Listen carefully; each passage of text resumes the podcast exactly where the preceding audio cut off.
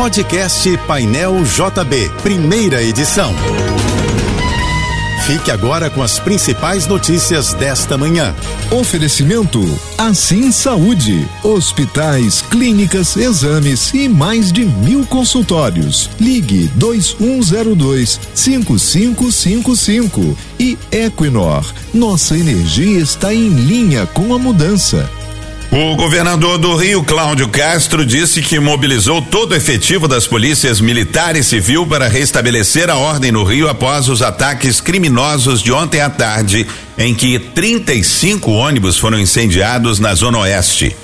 Um trem da Supervia também foi incendiado em Santa Cruz, além de cinco caminhões. Doze suspeitos foram detidos. Os ataques foram em resposta à morte de um miliciano pela Polícia Civil em Santa Cruz. O Rio de Janeiro vai ter uma terça-feira com o sol aparecendo entre muitas nuvens. Segundo o Instituto Nacional de Meteorologia, podem ocorrer chuvas isoladas à tarde e à noite. A temperatura máxima de hoje deve chegar aos 36 graus. O cantor e baixista do Pink Floyd, Roger Waters, se apresenta hoje à noite na Arena BRB Mané Garrincha, em Brasília. O músico se encontrou ontem com o presidente Luiz Inácio Lula da Silva no Palácio do Planalto. Os dois conversaram sobre política e música. A banda Pink Floyd viveu o seu auge no fim dos anos 60 e início dos anos 70 com álbuns conceituais como The Dark Side of the Moon que completou 50 anos agora em 2023. O ministro da Justiça e Segurança Pública disse que o governo vai ampliar as forças federais no Rio de Janeiro. Flávio Dino prometeu aumentar as equipes federais em apoio ao Estado e ao município. O ministro afirmou nas redes sociais que secretários do ministério estarão hoje na capital fluminense. Essa mobilização se dá em virtude dos ataques promovidos ontem pelo crime organizado.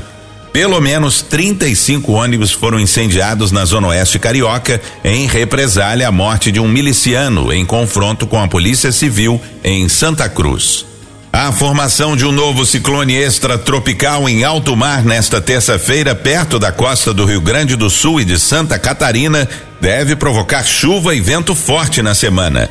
Só que desta vez a área de baixa pressão associada a uma frente fria pode causar temporais intensos e alagamentos, principalmente no centro-oeste, e deve afetar também o sudeste.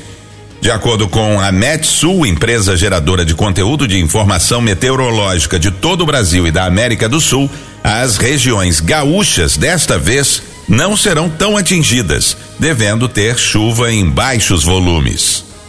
Ônibus comuns, trens da Supervia e o corredor transoeste do BRT começaram a operar com restrições nesta terça-feira, um dia após a onda de ataques aos transportes públicos na zona oeste do Rio, devido à morte de um miliciano num confronto com a polícia em Santa Cruz.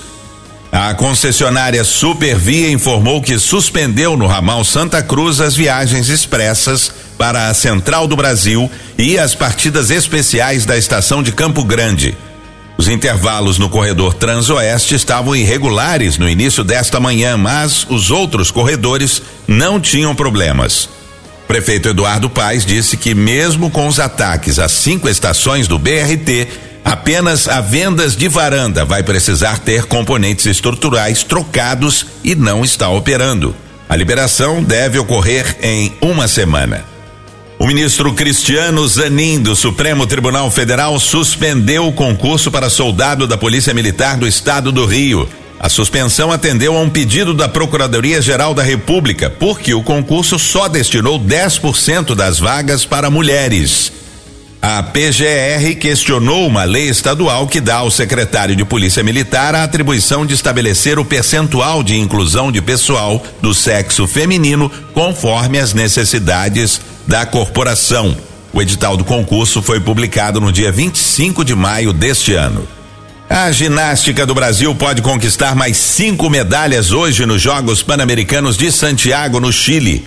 Ontem, terceiro dia de competições, o país subiu ao pódio nove vezes por conquistar medalhas na natação, no adestramento, na ginástica artística, nos saltos ornamentais, no esqui aquático e no levantamento de peso.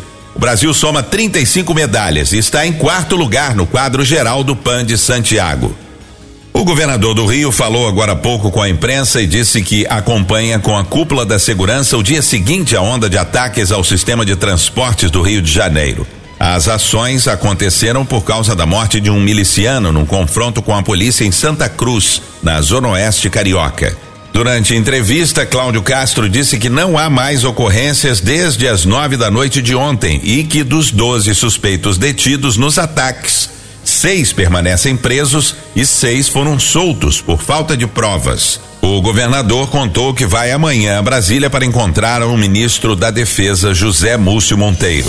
Você ouviu o podcast Painel JB, primeira edição.